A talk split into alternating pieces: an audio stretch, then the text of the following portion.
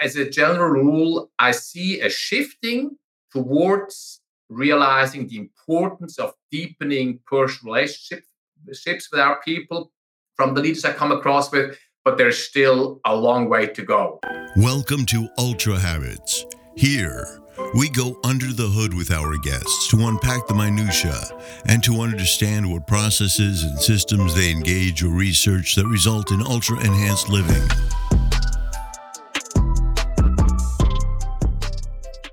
Howdy, folks. It is RJ Singh here, and so very grateful that you're spending another hour or so with us at Ultra Habits. Today, we have a very special guest. All our guests are special, but I am extremely happy to get this guest on the show because he hails from my alma mater, the UNSW Australian Graduate School of Management, where we both shared an executive MBA. He did his some time ago, mine more recent. Nevertheless, always great to connect with alumni. Now, this week we're going to have Urs Koenig on the show. That's a Swiss name. Now, Urs is been around the traps. He actually lives in Seattle now. He's originally from Switzerland and he's lived all over the shop. Now, Urs is an award-winning keynote speaker as well as an executive coach, champion ultra endurance athlete, military peacekeeping commander, and professor check out the range on that. He has more than 20 years of experience helping leaders and teams at all levels rethink, reimagine, and improve their approach to peak performance driving business results. Urs' keynote speeches help leaders shift from what worked back then to what we need to do now. And that's what his framework is centered around. What made us successful in the past? Sure, elements of that may still be relevant, but things have changed, times have changed, and what worked then is not necessarily going to be what works for us now. And a lot of organizations are having to change, having to evolve quicker than the people, their systems, and their processes can keep up with. And what we're here to talk to Urs about today is how can leaders usher this change in a way by consolidating the people, having everyone on the bus, and really ensuring that the performance of the firm stays intact as we continue to move through challenging times. Hope you enjoy this episode. I really enjoyed speaking to Urs. Very humble.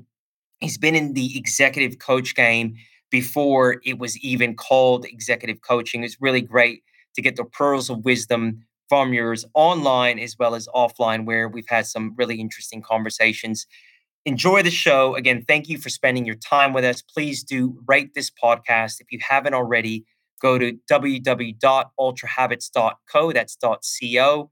Check out the website. You're sure to learn some things as an executive athlete. I know you're in the trenches, you're time poor, but there's going to be a lot of information there via blogs, via interviews that will help you maintain or get to where you're trying to go. Anyways, folks, I'm out of here. Peace. Enjoy your week. Urs welcome to Ultra Habits, man. We have connected for some time on email. Uh, we had a, a, quick meet and greet not that long ago. Super, super excited to have you on the show, man. Welcome. Thank you, RJ. I appreciate you having me. Looking forward to it very much. Yeah, you know, I came across you somewhere on LinkedIn and like what caught my attention obviously is the endurance ultra running and all that history of yours but this kind of really mixed bag in terms of your background. I saw that you went to the australian graduate school of management to do your mba uh, that's where i went and i was thinking how the hell has this man done so many things? So i thought that would be a good place to kick off the show. I did a bit of research and came up with some numbers. So 43 years as a ultra endurance athlete 21 months as a military peacekeeping commander and that's after the age of 50 20 years as an exec coach seven years as an academic. You lived on four continents whilst raising two kids. How the hell have you done all this man? Well it's humbling to uh, to hear you uh, um, cite those numbers. So you you know, actually, humility is one of the things I talk and write about. And in all humility, I am good at a few things.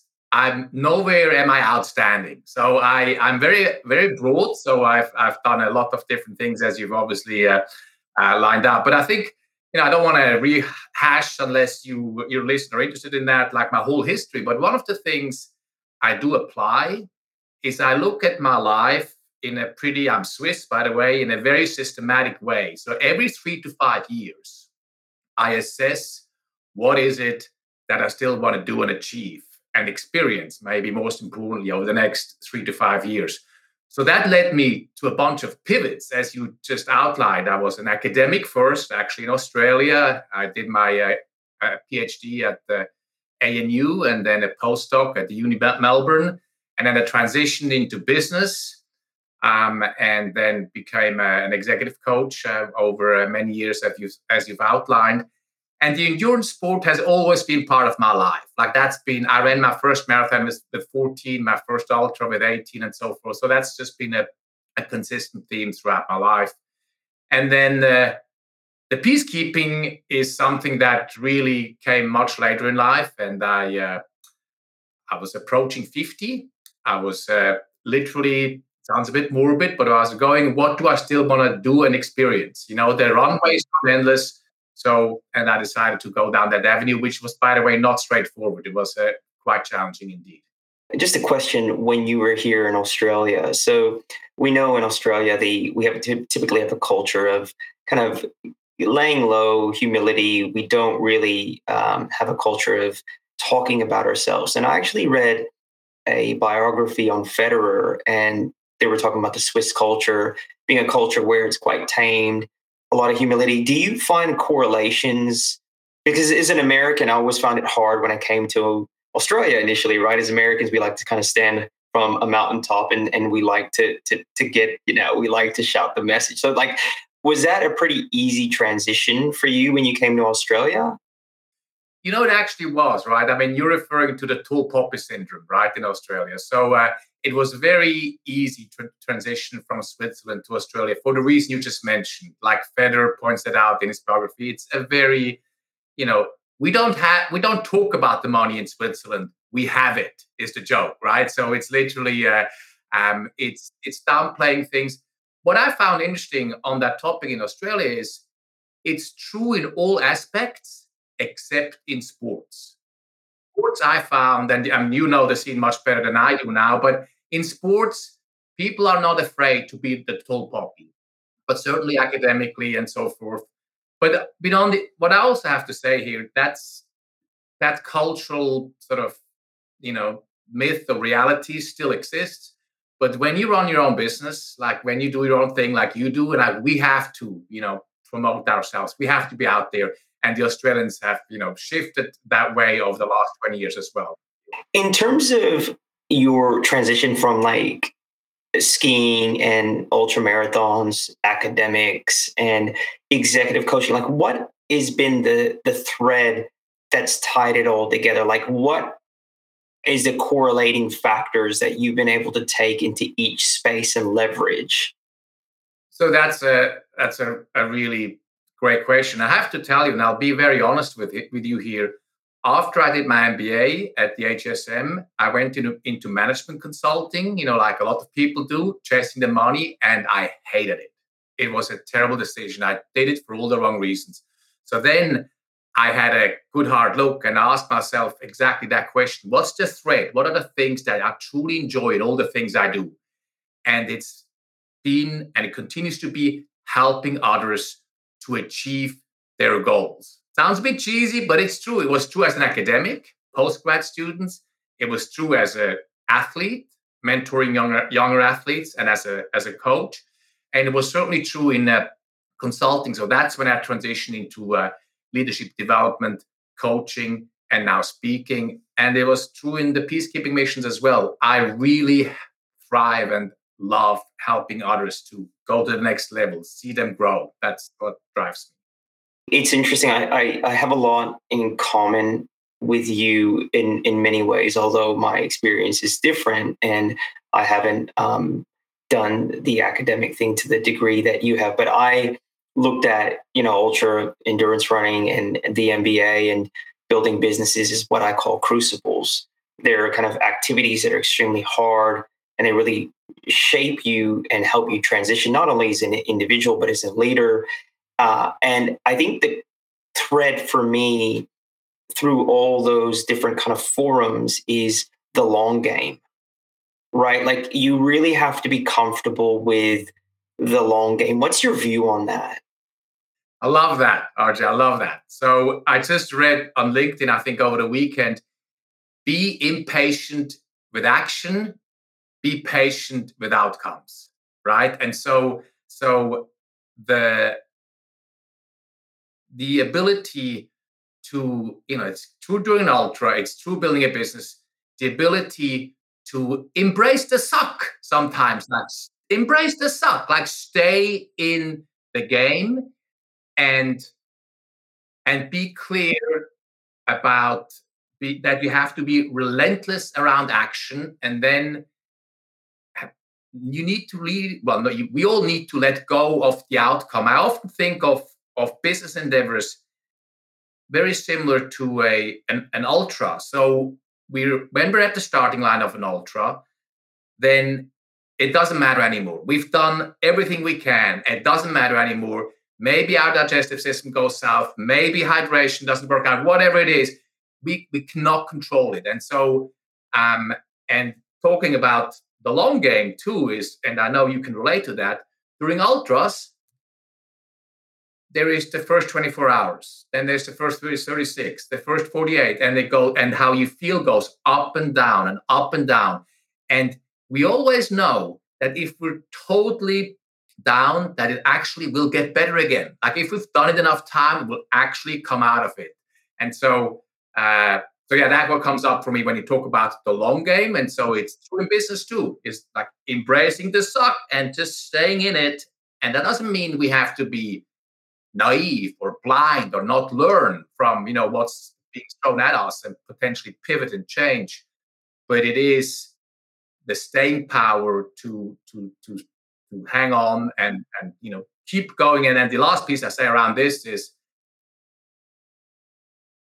if we want to build businesses, if we want to succeed as leaders, if we want to finish ultras, we have to enjoy the process of getting there. It can't be about the goal.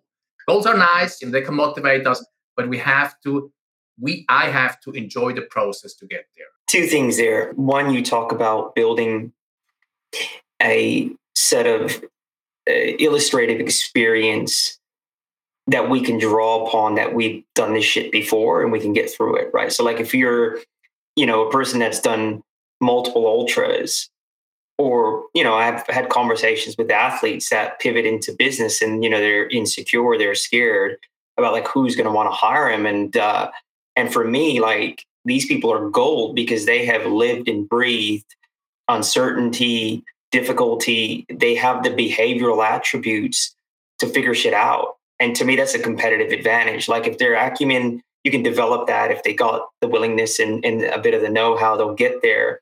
But that ability for a human to draw on their own experience i can't give that to you. You have to do you have to pay the debt to build that level of real confidence. Like you can't fake that man. Like and i think that's one thing that i think you touched upon really well um, that that's kind of what comes through these experiences. So I want to talk about your your journey into exec coaching, right? So you're now in Seattle and how did you initially get into executive coaching? Like what was that moment where you realized, okay, this is for me? I love that question, Arjun. That's really good that you asked that because it actually happened in Australia. So I was unhappy in my corporate management consulting job, as I was pointing out, that I was thinking about all the different things I, I might want to do, including potentially coaching. Now, remember, this is in 99, 2000. So executive coaching was very much in, in its infancy. So I went to a workshop in Sydney, an in person workshop.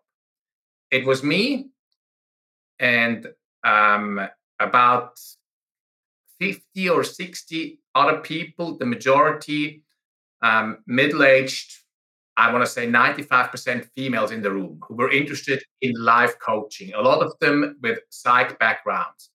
And here I was, you know, like a 30 old type A, gung ho like person. And so I totally stood out.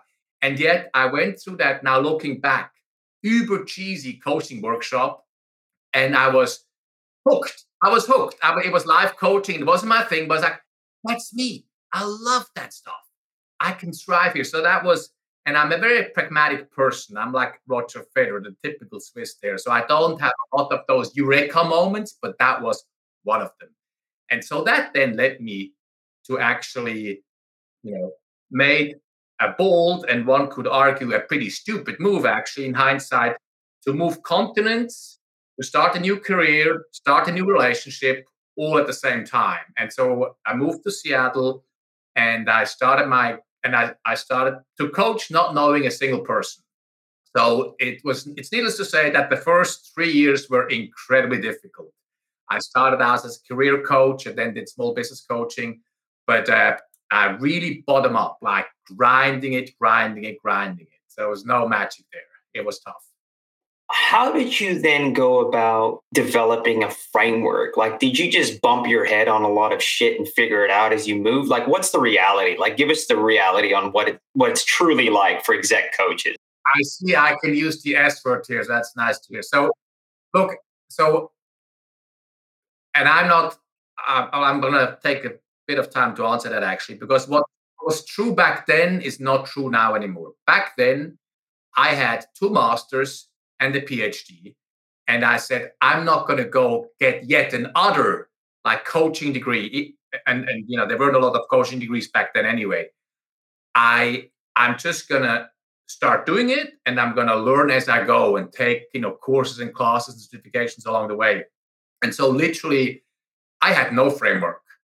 I mean, I I, I understood what coaching was, what it wasn't, that it's not therapy, it's not consulting, I, you know, not mentoring. I learned all these different things. I read a lot, but I was very much self-taught the first two years. And then as I, you know, as we grow our businesses, you know, people always tell us focus early on, know your niche. Well, I don't know my niche and it evolves over time, right? And so so it did for me, and I transitioned into over over the next five to seven years into sole executive coaching. And so that's then when I started to, in earnest, take executive coaching classes. Marshall Goldsmith was an important teacher for me. Um, um, Frank Wagner, I did stuff uh, with uh, with Adam Grant, uh, different people around the place, and then and then you know finally did get my ICF's coaching certification.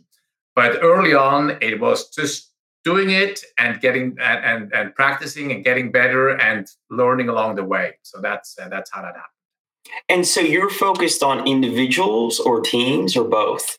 So I I do both. I did um, I do a, a, bunch of executive coaching, one-on-one coaching, um, and I done a lot of peer CEO peer groups. this Vistage is a, a well-known competitor i'm out there, so where I coach teams, um, both like senior teams of companies, but also um, CEO peers.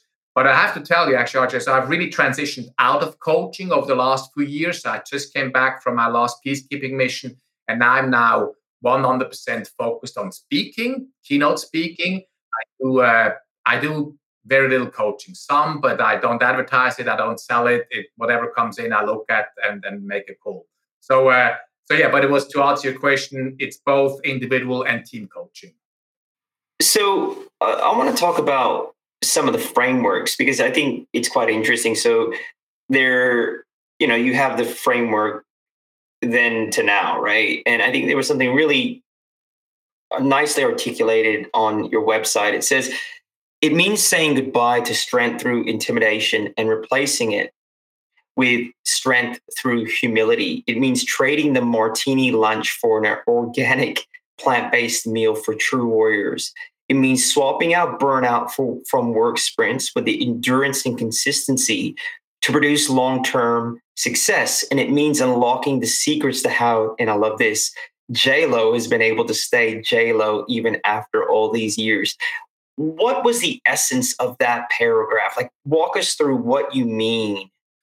So the the then to now framework really is grounded in the idea that with you know all the changes that our world is going through, leadership in general has not actually kept up.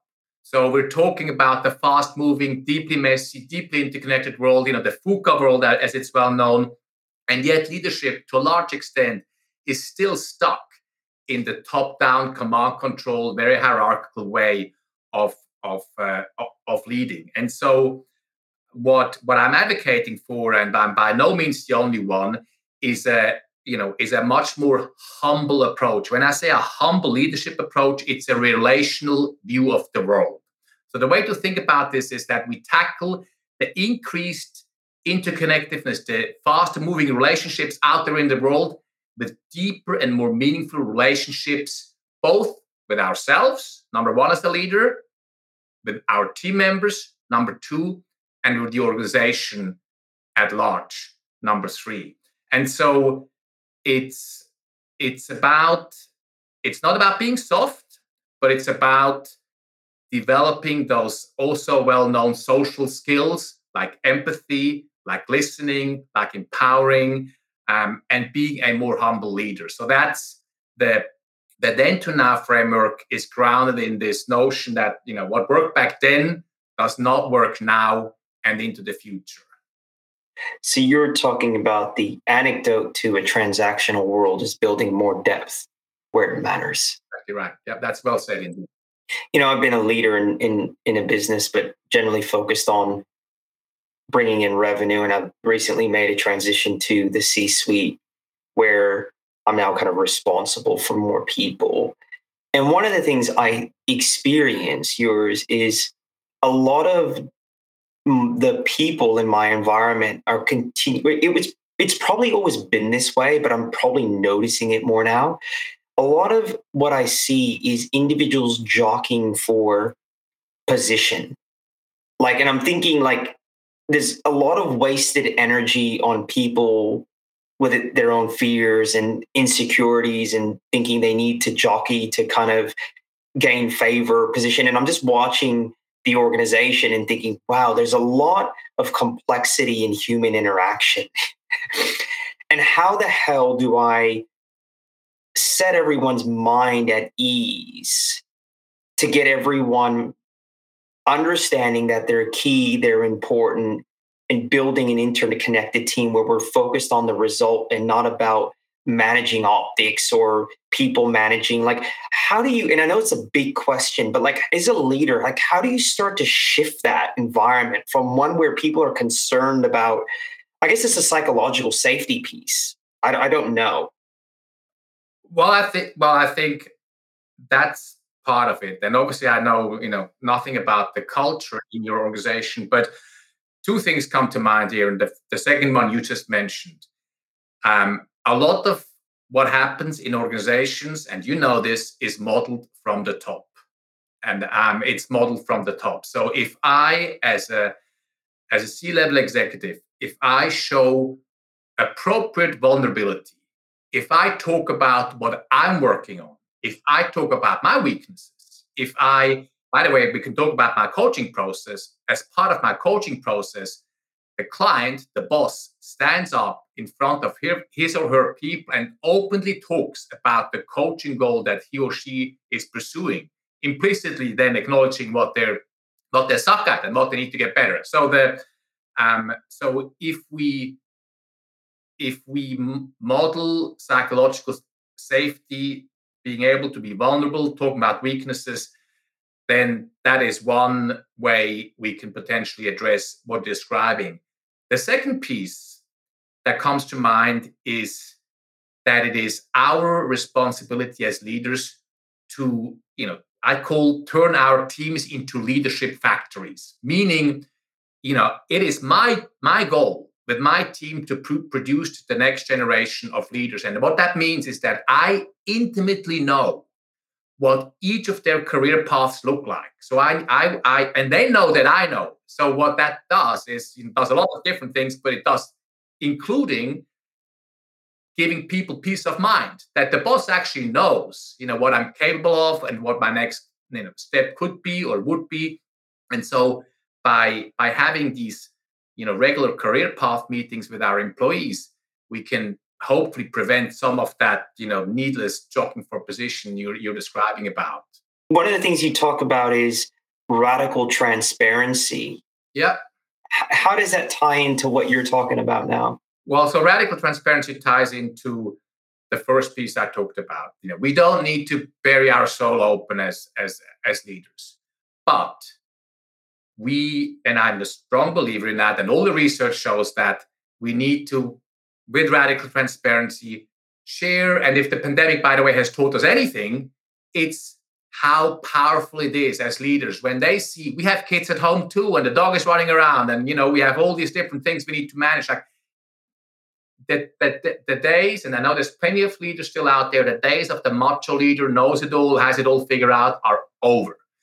And so, um, um, and so radical transparency around my own challenges. You know, I have a personal life too, you know, whatever, whatever. So that's number one. Number two, around radical transparency is, you know, if we truly want our team members to be empowered to make fast, smart decisions at the front lines, they need to know more.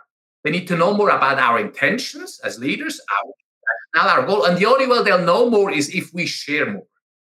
If we share as leaders more with radical transparency. What's the strategy? What's the goal? What's the what's the priority this quarter? Everybody needs to like top, like everybody needs to just rattle off the one or two priorities we all have in this team for the next quarter. So that's what I mean um, about the personal transparency and then transparency around business goals and strategy.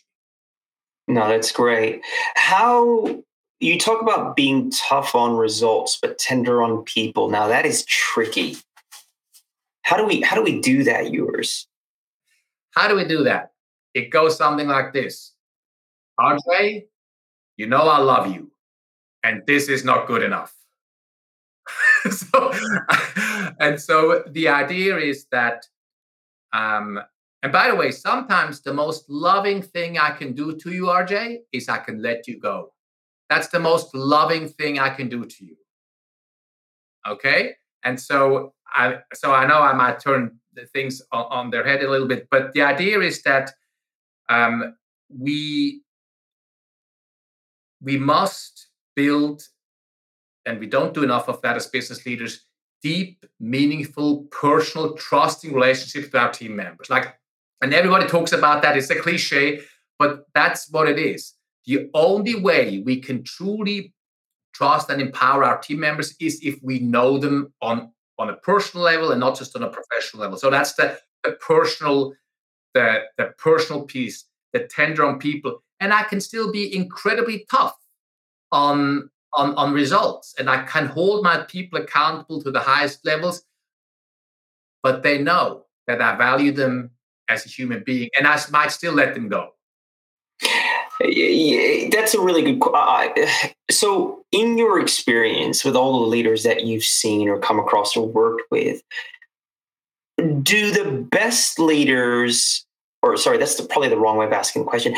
Do most leaders that you come across develop personal relationships with their people or do they try to keep guardrails up? Like, what's the generalization there?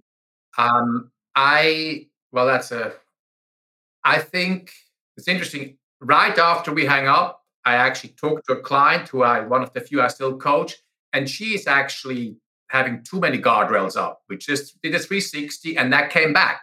Like, actually, her people said it would go a long way if she would be a bit more vulnerable, if she would talk about her, herself a bit more. So I think, and by the way, we can, you know, it's probably not appropriate for two guys to get into this, but for women, it's even harder, this whole business around vulnerability, um, because there's so many stereotypes out there.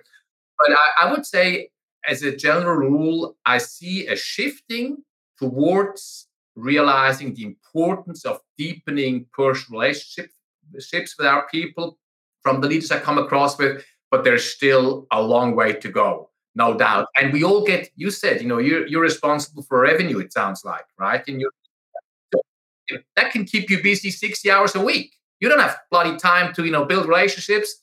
I'm overstating the point, but we're so caught up in in our business objectives that we often do not make the building of relationships enough of a priority. So to answer your long way of answering your question, but not enough is done. It's still too many guardrails up.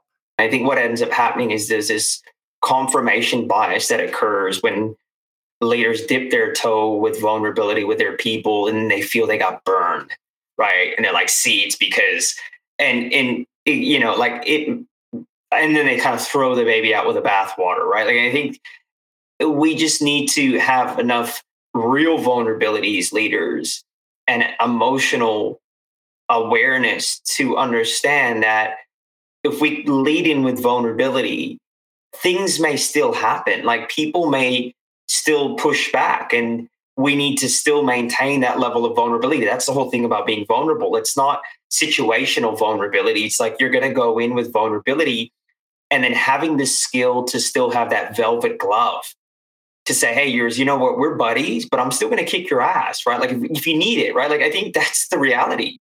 You know, it's interesting. Actually, I want to point like we're not buddies. Actually, we're not. I'm your boss. We're not bodies. It's actually important, I think. So, uh, but uh, but I think you're absolutely you're you're absolutely correct. Um, that that's the fear that we get burned. But I have to tell you, I haven't seen that happen very often the people I, I mean, I, I coach, I see it, you know, firsthand there. Vulnerability again, it just means look, look, your people know your weaknesses anyway. They know what you suck at because they, yeah. they totally bloody know it already. So you standing up there and saying, hey, you know what?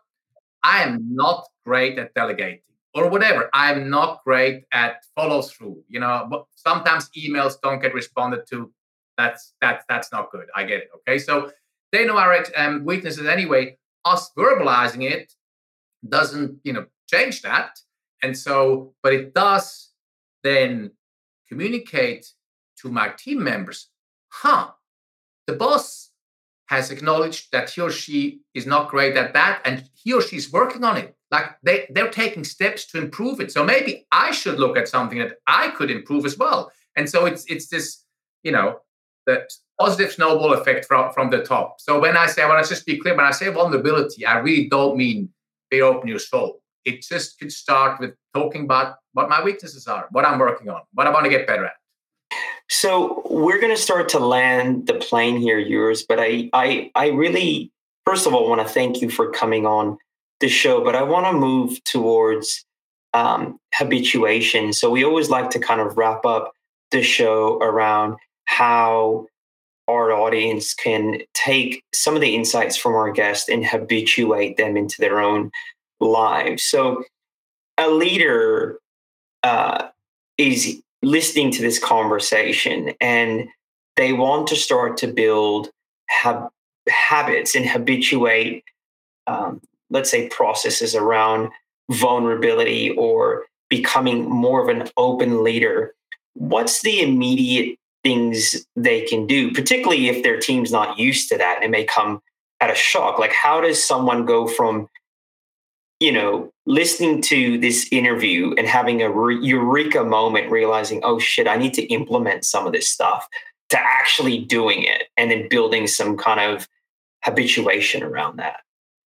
So, specifically around the point of vulnerability for a leader, I, let's start very small and so we can actually sustain the momentum.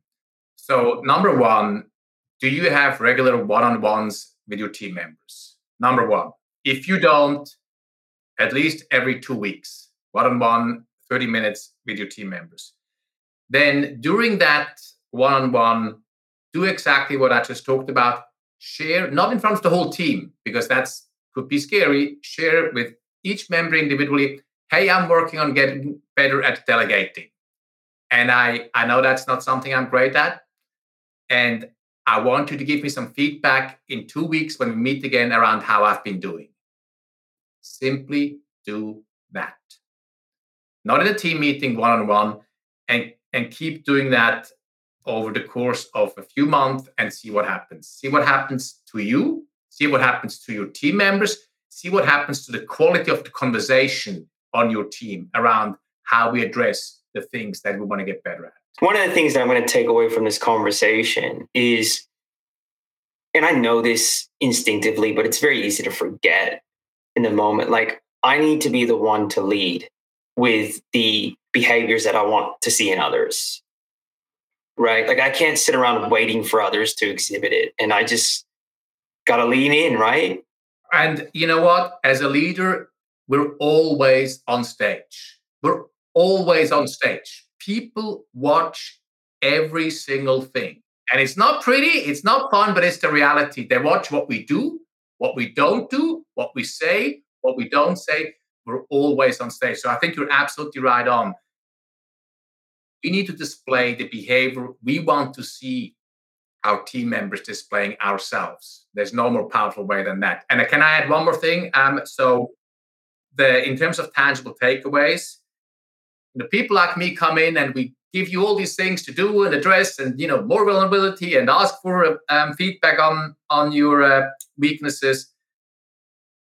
If there if there's one thing i've learned over the course of my career it's the value of focus. And i know you and i had an exchange about this on linkedin. The value of focus. If you take on something new whatever it might be ask yourself what am i not doing instead I truly believe that we don't achieve what we want to achieve because we're spreading ourselves too thinly across too many priorities. I'm sorry if I open up a whole new. I know you yeah, want to. No, no, no, no, no. That, that's a a really good one. That's that's that's a, a, a really good one. Really good, and and I am guilty of it for sure. I mean, I I constantly every month I have it right there, my whiteboard where I have to like cross stuff off and I don't do this this month because I want to focus on these three things. A good example of that was yesterday. I went for, I'm an intense period of work right now. Uh, I'm kind of in this accelerated learning piece right now. And yesterday I went for a run in the morning that was far too long. And I went to work and I was just shattered, right? Like I, I just, I was like, oh, and it was just, I just knew the day I was off. And it was like, and that's why, per that conversation we had on LinkedIn, like I got to manage that beast, right? Because if I start getting on my feet and want to run, I'll just, it'll take over everything. And, you know, I love what you actually responded there. Uh, you know, you know yourself so well that, you know, well, with the exception of yesterday morning, about whatever, you know yourself that you can't actually even tap into that because then it's just going to take over everything right? So you know that for, and you know it's not true for everybody but for you and certainly plenty of my colleagues it's true. So uh, so having that that self-awareness that that you know know these self is so valuable um as it is the one know thyself. So Urs i really again just thank you for coming on ultra habits. You're definitely our people. Uh, we talk about the executive athlete. Um, and you represent all pillars of things that I find very important. For me, I live a life based on um, you know mind, body, spirit, and I try to educate myself in all of those forums. And you have are a really good example of of that. Like you kind of have tapped into all those different forms that I'm kind of moving into, whether it's you know the learning process, um, the ultra endurance, multiple sports and different endeavors you've done and, and, the executive stuff you've done like you're really a powerful influence i think for someone like myself and the ultra habits community. So where can our folks learn more about you? Do you have a website or something that we can visit? Yeah so uh, well first of all thank you RJ, for having me. I loved it. It's so much fun uh, and i hope we stay we stay in touch. So yeah it's my website. It's uh, um, urs urs koenig koenig.com. That's the, best way to learn about me. And then, of course, on, on social all over the place as well. Yeah. We'll have the, the links up in the show notes, anyways. Yeah. So people will be able to find you. Great. Excellent. Yeah. Yeah. All right. Urs. Well, thank you so much for your time. You have a great evening there. Yeah. Thanks, RJ.